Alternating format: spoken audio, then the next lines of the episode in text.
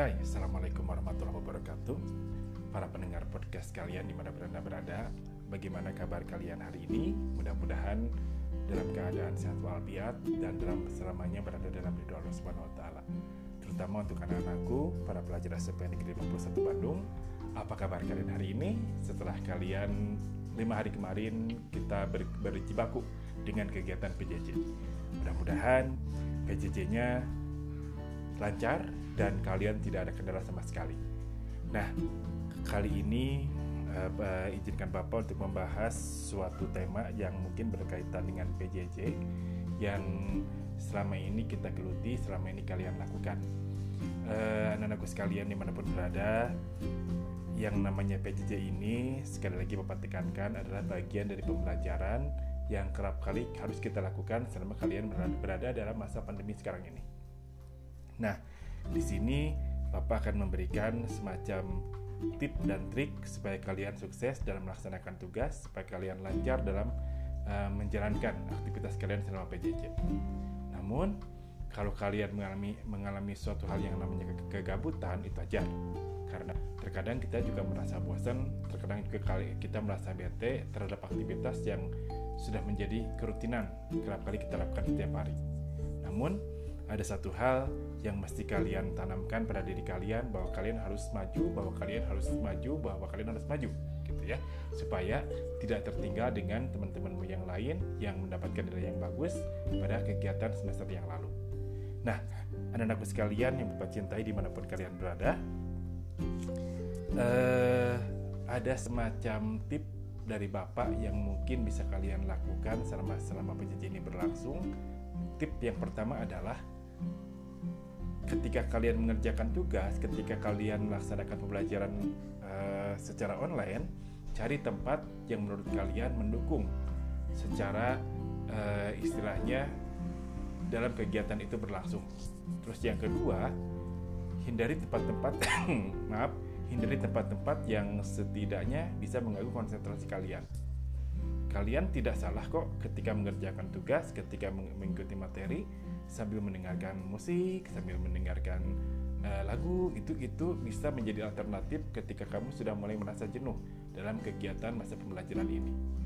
Nah, anak-anakku yang hebat, siswa SMP Negeri 51 Bandung, uh, kita berdoa saja ya, kita berdoa saja mudah-mudahan pandemi cepat berlalu dan kita bisa bertemu dengan kalian di secara seperti biasa di lingkungan sekolah gitu. Karena jujur terus terang bapak ibu guru pun merindukan suasana seperti itu. Bisa berinteraksi dengan kalian secara langsung di sekolah ataupun di kelas. Nah kita berdoa kepada Allah mudah-mudahan pandemi cepat berlalu dan kita bisa seperti sedia kala bertemu secara langsung di kelas ataupun di sekolah. Nah, anak-anakku sekalian, tetap saja ketika kita akan melaksanakan aktivitas pembelajaran seperti episode yang telah lalu yang Bapak sampaikan hal yang pertama yang harus kita lakukan adalah mintakan doa kepada orang tua kita karena mereka adalah orang-orang yang paling dekat dengan kita dan orang-orang yang terdekat dengan kita. Nah, supaya kita berhasil, supaya kita sukses, selain selain kita belajar, ya tetap uh, uh, minta doa kepada orang tua adalah hal yang yang tidak bisa kita tinggalkan gitu ya. Nah, siapa tahu di antara doa-doa yang diucapkan oleh orang tua kita ada doanya yang, yang langsung dikabulkan oleh Allah Subhanahu wa taala sehingga kamu menjadi pribadi yang sukses di kemudian hari. Nah, kita lanjutkan. Anak-anakku sekalian, di mana pun kalian berada, ketika kalian sudah mulai merasa jenuh, ketika kalian sudah mulai merasa bosan dengan PJJ, kalian boleh kok rehat rehat sebentar rehat beberapa menit. Misalkan selama 5 menit ataupun 6 menit atau 7 menit ketika kamu melaksanakan tugas ya. Tarik nafas yang dalam keluarkan lewat mulut atau keluar keluarkan lewat hidung sambil mendengarkan musik-musik yang tenang. Itu bisa menambahkan istilahnya konsentrasi kalian ketika kalian akan mengikuti pembelajaran berikutnya nah terus yang kedua misalkan kalian keluar rumah dulu sebentar hidup udara yang segar balik lagi ke dalam rumah kerjakan tugas lagi itu juga bisa jadi alternatif ketika kalian merasa jenuh nah anak-anakku sekalian kejenuhan itu wajar kok dan sifatnya sangat manusiawi sekali, sekali gitu ya karena kita sudah mulai uh, melaksanakan tugas yang banyak, umpama tiba-tiba kita merasa jenuh itu hal-hal yang sangat wajar sekali. Jangankan kalian, Bapak Ibu guru pun yang mempersiapkan materi pembelajaran sama juga. Terkadang ada rasa jenuhnya juga. Nah, kalau kalau Bapak, misalkan Bapak sudah mulai mengalami kejenuhan nih, uh, ketika akan menyampaikan materi kepada kalian, biasanya apa yang Bapak lakukan? Dengarkan lagu, misalkan, atau dengarkan murotal Al-Quran, atau dengarkan uh, uh, bacaan ayat suci Al-Quran yang nada-nada yang bagus, sehingga itu bisa mengurangi kadar kejenuhan Bapak atau misalkan berinteraksi dengan keluarga di rumah itu juga bisa dijadikan sebagai alternatif ketika kalian merasakan kejenuhan. Nah, sekarang Bapak mau tanya nih, gimana nih hubungan komunikasi kalian dengan orang-orang di rumah? Apakah lancar atau tidak lancar? Kalau ternyata tidak lancar, berarti dari mulai sekarang nih kita harus membuka diri kepada orang tua kita. Jalin komunikasi yang bagus antara kamu dengan orang tua atau dengan orang-orang di sekitar rumah kamu supaya kita bisa bisa istilahnya mengeluarkan sedikitnya beban yang ada dalam diri kita masing-masing.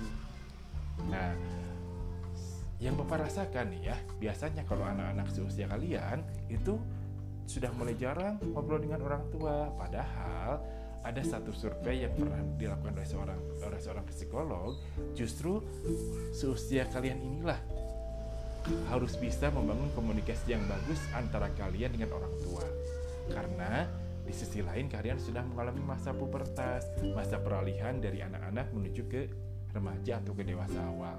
Justru di sini keterbukaan komunikasi yang bagus antara kamu dan orang tua dituntut lebih dekat lagi dibanding pada saat kamu masih belajar di kelas 7 atau di eh, SD zaman dahulu gitu ya. Nah, supaya orang tua kalian tahu oh ternyata kalian sudah eh, sekarang itu sudah mulai masuk ke tahapan remaja awal. Nah, orang tua pun harus tahu juga gitu ya perkembangan-perkembangan atau perubahan-perubahan apa saja yang ada pada diri kalian. Jadi di sini kalau kalian beranggapan ah pada sekarang saya ngobrol ngobrolnya jarang sama mama itu anggapan yang kurang pas. Jalin komunikasi yang bagus antara kamu dengan orang tua kamu supaya kendala atau masalah yang kamu hadapi bisa diatasi dengan memintakan masukan dari orang tua. Terkadang apa yang kamu pikirkan tidaklah sama dengan orang tua orang dengan orang ya orang tua kalian pikirkan gitu. menurut kamu bagus belum? Tentu kata orang tua kamu gitu ya. Karena orang tua itu pengalamannya lebih besar atau lebih jauh daripada kamu. Terkadang pola pikir kita selaku remaja terbatas. Beda dengan pola pikir eh, orang tua kalian. Mungkin orang tua kalian bisa memberikan alternatif bisa memberikan istilahnya jalan yang bisa dilaksanakan oleh kalian ketika kalian menghadapi permasalahan, baik permasalahan di rumah, di sekolah, ataupun di lingkungan di mana pun kalian berada. Nah, anak-anakku sekalian, para pendengar, khususnya siswa-siswa SMP Negeri 51 Bandung yang Bapak banggakan, eh, kita lanjutkan materi selanjutnya yaitu ketika kalian ingin menjadi pribadi yang sukses, nah Bapak kan di episode yang lalu pernah bilang ya, ketika kamu ingin jadi pribadi yang sukses, ketika bapak ibu guru uh, istilahnya memberikan tugas lewat Google Class, lewat Zoom meeting atau lewat lewat lewat media apa pun, kalian tanamkan pada diri masing-masing saya harus mengerjakan lebih awal. Nah, biasanya kalau kita mengerjakan lebih awal, uh, hasilnya juga bisa jadi uh, bisa kita dapatkan secara awal juga. Beda dengan orang atau teman-teman kamu yang mengerjakan ah biarin nanti aja nanti nanti aja nanti aja tahu-tahu uh, jadi malas. Nah biasanya seorang yang malas itu dia uh, senantiasa menunda-nunda pekerjaan. Beda dengan orang yang pandai.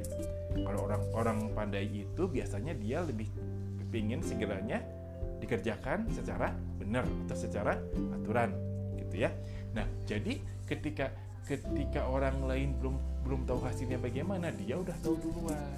Nah kalau kamu ingin dikatakan sebagai pribadi yang sukses sukses dalam belajar sukses dalam karir sukses dalam pergaulan jangan pernah menunda-nunda tugas. Tugas apa pun itu. Kenapa bapak katakan demikian? Supaya kamu bisa lebih tahu hasilnya lebih awal dibanding teman-teman kamu yang lain. Nah sampai hari kemarin Bapak masih dapat laporan nih dari guru-guru yang mengajar di kelas kamu baik di kelas 7, di kelas 8, di kelas 9 masih ada aja teman-teman kalian atau mungkin bahkan kalian sendiri yang belum tuntas mengerjakan tugasnya. Nah, dari mulai sekarang Bapak mengajak, yuk kita sama kita sama-sama istilahnya memacu diri kita untuk menuju ke arah yang lebih baik lagi. Mungkin bagi Bapak dan Ibu guru seperti Bapak mempersiapkan program pembelajaran yang lebih menarik bagi kalian mungkin. Tapi bagi kalian adalah mempersiapkan diri untuk istilahnya memenuhi aturan-aturan atau kaedah-kaedah yang berlaku selama proses PJJ ini berlangsung. Nah, anak-anakku sekalian, walaupun sekarang masih dalam kondisi pandemi, Bapak harapkan kamu jangan males. Ah, pada males, uh, Bapak Ibu gurunya juga nggak ketemu langsung. Memang benar, ya. Prinsip seperti itu karena keadaan seperti ini memang benar. Kita dengan guru tidak bisa bertemu langsung dengan kalian secara langsung di kelas ataupun di sekolah karena keadaan yang memaksakan kita seperti ini. Nah, walaupun keadaannya seperti ini, kamu nggak boleh patah semangat. Tetap harus belajar dengan penuh semangat. Jangan sampai tugas yang diberikan Bapak Ibu guru kalian tunda-tunda akhirnya eh malah sampai tidak dikerjakan. Itu yang rugi siapa? Yang jelas kamu sendiri. Karena seperti yang Bapak bahas sebelumnya, yang menentukan kesuksesan itu, yang menentukan keberhasilan itu bukan orang tua, bukan guru kalian, tapi diri Anda sendiri.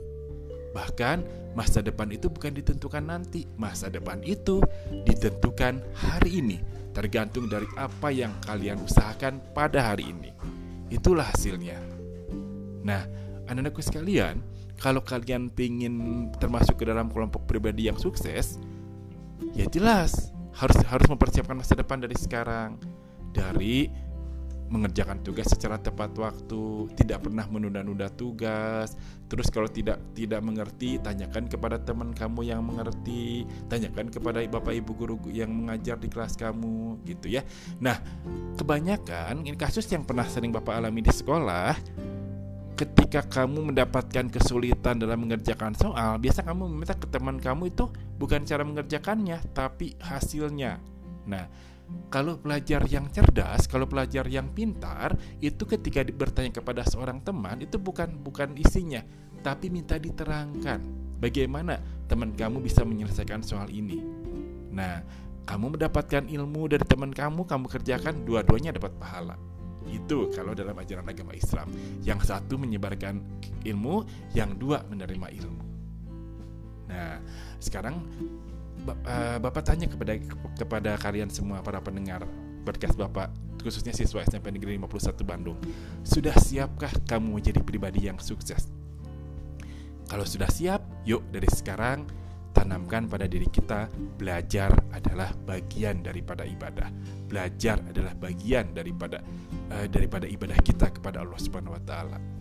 Jadi, yang namanya ibadah itu kan seperti yang Bapak bilang di uh, episode yang lalu bukan hanya sholat, bukan hanya baca Al-Qur'an, bukan hanya istilahnya uh, hormat kepada ayah dan ibu.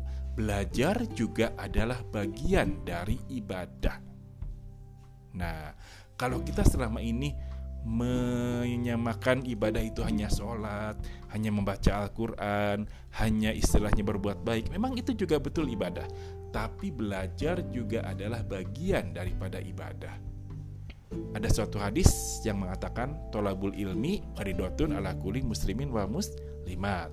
Ya, Nah, kewajiban ilmu, menuntut ilmu itu hukumnya wajib bagi muslim laki-laki dan muslimat perempuan. Nah, itu berarti kalau kalau kalau kamu paham dengan hadis itu, berarti menuntut ilmu itu wajib, walaupun dalam kondisi pandemi seperti sekarang ini. Nah, sekolah menyediakan fasilitas PJJ, berarti kamu harus ikuti juga, jangan sampai bermalas-malasan. Supaya kamu nanti menjadi pribadi yang berhasil. Nah, Bapak harapkan khususnya untuk para pendengar podcast Bapak, para siswa SMP Negeri 51 Bandung, yuk dari mulai sekarang tanamkan untuk giat mengikuti pelajaran selama PJJ. Jauhkan, jauhkan, jauhkan kegagalan supaya kalian jadi pribadi yang berhasil. Baik anak-anakku sekalian, mungkin itulah materi yang bisa Bapak sampaikan pada pagi hari ini, pada siang ini, pada malam ini, tergantung dari eh, kapan kalian membuka podcast Bapak. Segala sesuatu datangnya dari Allah Subhanahu wa taala dan segala kekurangan datangnya dari Bapa sendiri. Subhanaka Allahumma wa bihamdika ashadu alla ilaha astagfiruka wa atubu ilaik. Wabillahi taufiq. Assalamualaikum warahmatullahi wabarakatuh.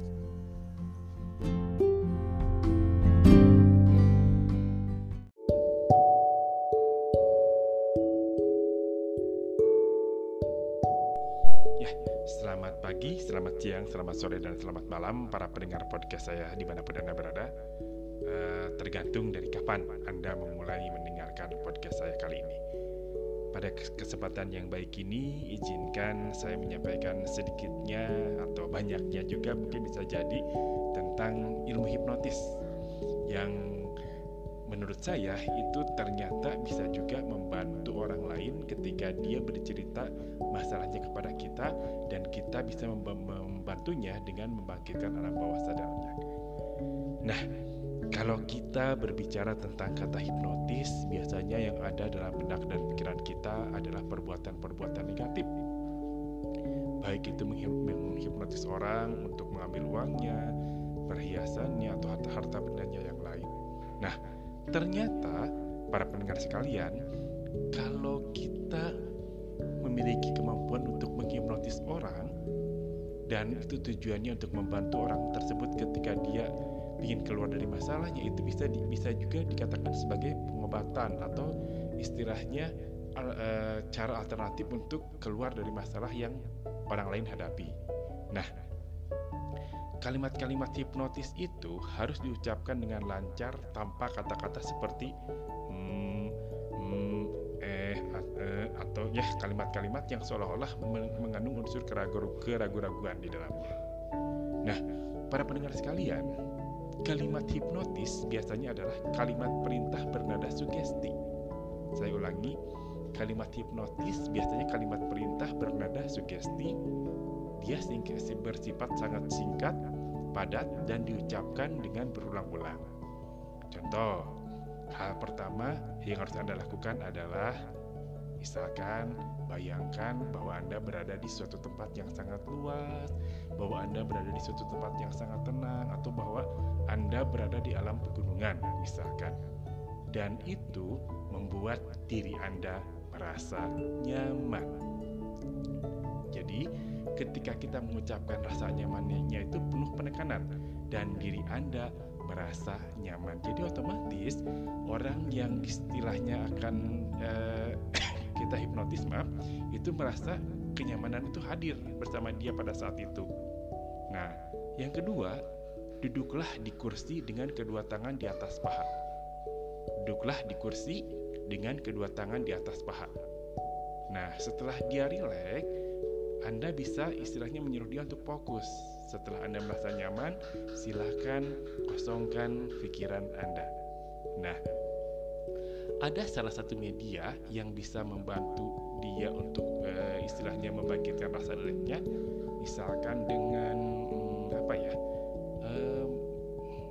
mendengarkan suara musik, misalkan suara air, suara hujan, atau suara ombak, bahkan suara angin pun yang sepoi-sepoi itu bisa membuat orang lain yang ingin kita bantu menjadi rileks.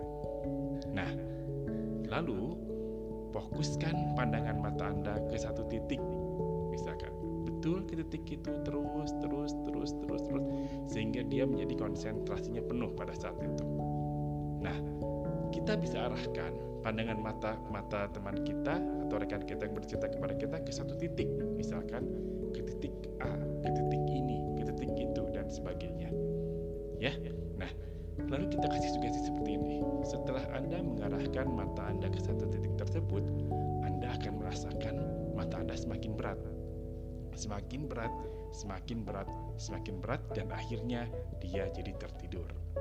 Itu kalau dalam uh, dunia uh, dunia hipnotis itu namanya dengan teknik ditidurkan atau induksi gitu ya. Nah, ketika kita berhasil menidurkan orang lain yang istilahnya ingin kita bantu permasalahannya, di sini jelas kita harus masuk ke dalam kalimat berikutnya. Contoh, misalkan seperti ini. Anda sekarang berada di tepi pantai yang sangat indah. Anda ceritakan, kita ceritakan tentang suasana pantai yang pada saat itu uh, berhasil kita, eh, kita masuki ke dalam dunianya dia. Nah, misalkan deburan ombaknya yang yang luar biasa, hembusan anginnya yang luar biasa, atau uh, desiran anginnya yang sangat menyejukkan, misalkan ya, dan Anda akan menjadi lebih indah, misalkan ya, dan Anda akan menjadi lebih tenang di situ. Nah, kita adakan juga anda akan melihat ombak dan buih di pantai yang begitu banyak. Misalkan ya angin sepoi-sepoi terus pohon kelapa yang teduh melambai-lambai. Rasakan semuanya seolah-olah itu berada di dekat Anda pada saat ini. Nah setelah itu rasakan dengan seluruh panca indera Anda. Ketika kita menyampaikan kalimat tersebut itu otomatis si uh, klien kita akan merasakan seperti apa yang kita katakan badannya akan jauh lebih rileks, badannya akan jauh lebih tenang, dan badannya akan jauh lebih santai. Nah, kita arahkan. Lalu, misalkan Anda masuk ke dalam air. Nah, Anda rasakan cipratan-cipratan air di kaki Anda, di tangan Anda, di paha Anda, di lutut Anda, sehingga dia akan merasakan jauh lebih tenang dan akan merasakan jauh lebih rileks. Sambil kita menyuruh supaya dia merasakan dinginnya hawa hawa air pada saat itu. Ya. Nah, terus gunakan kedua tangan Anda untuk berenang melewati lautan dan sebagainya dan sebagainya. Itu salah satu contoh saja. Nah, lalu mungkin kita bertanya, bagaimana cara untuk menyadarkannya kembali? Untuk menyadarkannya kembali, sang sukarelawan Anda bisa menggunakan kalimat berikut. Contoh, Anda akan melihat sebuah perahu pantai kan otomatis uh, selain ada perahu ada juga kapal laut gitu ya. Nah kita pakai misalkan perahu. Anda akan melihat sebuah perahu yang maju mendekati Anda. Atau yang siap membawa Anda meninggalkan pantai ini. Tapi Anda akan tahu segala memori indah tentang pantai ini akan tetap ada dalam pikiran Anda ketenangannya, keteduhannya, keindahannya, dan deburan ombaknya yang sangat begitu mempesona dalam pikiran Anda. Naiklah Anda ke dalam perahu tersebut, dan Anda akan menemukan suatu pesan tertulis di perahu itu. Mulailah misalkan kita menyuruh berhitung kepada rekan kita yang, istilahnya uh, kita bantu mulai misalkan di, kita menyuruh hitung dari angka 1 sampai angka 10 dan tiap hitungan akan membawa Anda meninggalkan alam bawah sadar. Misalkan dalam hitungan ketiga hitungan dimulai otomatis dia akan menghitung angka 1 sampai angka 10 dan otomatis dia setelah nyampe ke angka 10 dia akan kembali sadar seperti sedia kala dan seterusnya dan seterusnya gitu ya. Nah, yang perlu diingat teman-teman sekalian para pendengar, tempo, ritme, nada, dan volume saat mengucapkan kalimat hipnotis harus konsisten. Datar, kalau mau datar, datar, kalau mau tinggi, tinggi, atau kalau mau rendah, rendah gitu ya. Kalau, kalau misalkan eh, intonasi suara kita berubah-ubah, terkadang si klien kita menolak gitu ya. Kok nggak masuk, kok nggak berhasil, kok nggak bisa, karena awalnya kuncinya sugesti kita kalimatnya tidak konsisten atau tidak e, dilakukan secara terus menerus gitu ya. Nah, rekan-rekan pendengar sekalian, hipnotis merupakan cabang ilmu magis yang sangat sulit dikuasai gitu ya. Untuk menguasainya diperlukan waktu yang tidak sebentar atau misalkan e, perlu waktu untuk beberapa kali baru kita mulai bisa melaksanakan kegiatan ini. Jadi Bila Anda mempraktekkan hal-hal yang tertulis di sini namun masih gagal dalam melakukan hipnotis, hal itu sangatlah wajar. Teruslah berlatih dan berlatih, maka Anda akan menjadi ahli ahli terapis atau hipnotis yang yang ulung bahkan yang mungkin lebih tangguh gitu ya. Nah, banyak yang sudah berhasil tapi ya itu harus sabar berlatih, berlatih dan berlatih. Nah, Para pendengar sekalian, yang perlu kita ingat, hipnotis itu tidak boleh menggunakan kata aktif. Contoh, jangan, bukan, tidak, akan, dan sebagainya. Nah, karena begini, di lapangan kerap kali saya, eh, saya menemukan seorang ibu yang mengantar anaknya ke sekolah contohnya ya. Ketika orang tuanya mengantar sang anak ke sekolah, dia suka bilang gini, e, silakan masuk nah, jangan nakal ya. Nah itu secara otomatis apa yang akan nempel di otak si anak adalah nakalnya gitu ya. Jangannya pasti lupa dia gitu ya. Nah jadi ketika kita akan memberikan sugesti kepada orang lain, hindari kata jangan, hindari kata bukan, hindari kata tidak, hindari kata akan dan sebagainya. Karena itu bisa e, membuat e, ada keraguan-raguan di dalam kalian kita. Tapi alangkah sebaiknya kita berikan sugesti yang membangun jiwa. Contoh, Anda bisa, kamu bisa, kamu mampu, Anda mampu. Itu contoh-contoh yang bisa membangkitkan orang lain jadi terpengaruh oleh sugesti kita. Nah, jangan seperti tadi ya, kebanyakan di masyarakat kita seperti itu. Ketika ada seorang ibu atau seorang bapak yang mengantarkan anaknya ke sekolah, kerap kali bilang seperti itu. Silakan masuk nah, jangan nakal ya. Nah, kalau misalkan eh, otomatis anaknya itu akan merekam kalimat terakhir, bukan kalimat pertama. Jangannya ya, dilupakan nakalnya yang muncul gitu ya. Nah itulah kadang-kadang yang sering terjadi di masyarakat kita dalam kehidupan kita sehari-hari. Namun alangkah baiknya kalau orang tua bilang seperti ini, silahkan masuk nah, rajin-rajin belajar ya, atau misalkan uh, jaga tutur katanya ya supaya baik gitu. Jangan uh, seperti tadi, jangan nakal ya. Jadi otomatis anak tuh akan mengingat nakalnya gitu ya, bukan perbuatan-perbuatan positif yang lainnya. Nah, ini menandakan bahwa kita seorang hipnot uh, seorang hipnoterapis itu juga harus pandai istilahnya mencari kata-kata yang tepat supaya klien kita merasa terbantu oleh kita. Baik, uh, rekan-rekan sekalian, mungkin itulah ulasan atau materi yang bisa saya sampaikan pada hari ini. Mudah-mudahan ada guna dan manfaatnya bagi kita semua, khususnya bagi saya dalam rangka meningkatkan kemampuan untuk bisa membantu orang lain dalam eh, dalam bagian membangkitkan alam sadar mereka sehingga mereka bisa mampu keluar dari masalah yang dihadapinya. Kalau tidak kalau misalkan ada yang masih penasaran, boleh ngejapri ke saya lewat WA ataupun lewat medsos lainnya. Baik, terima kasih. Sampai berjumpa kembali di episode selanjutnya. Assalamualaikum warahmatullahi wabarakatuh.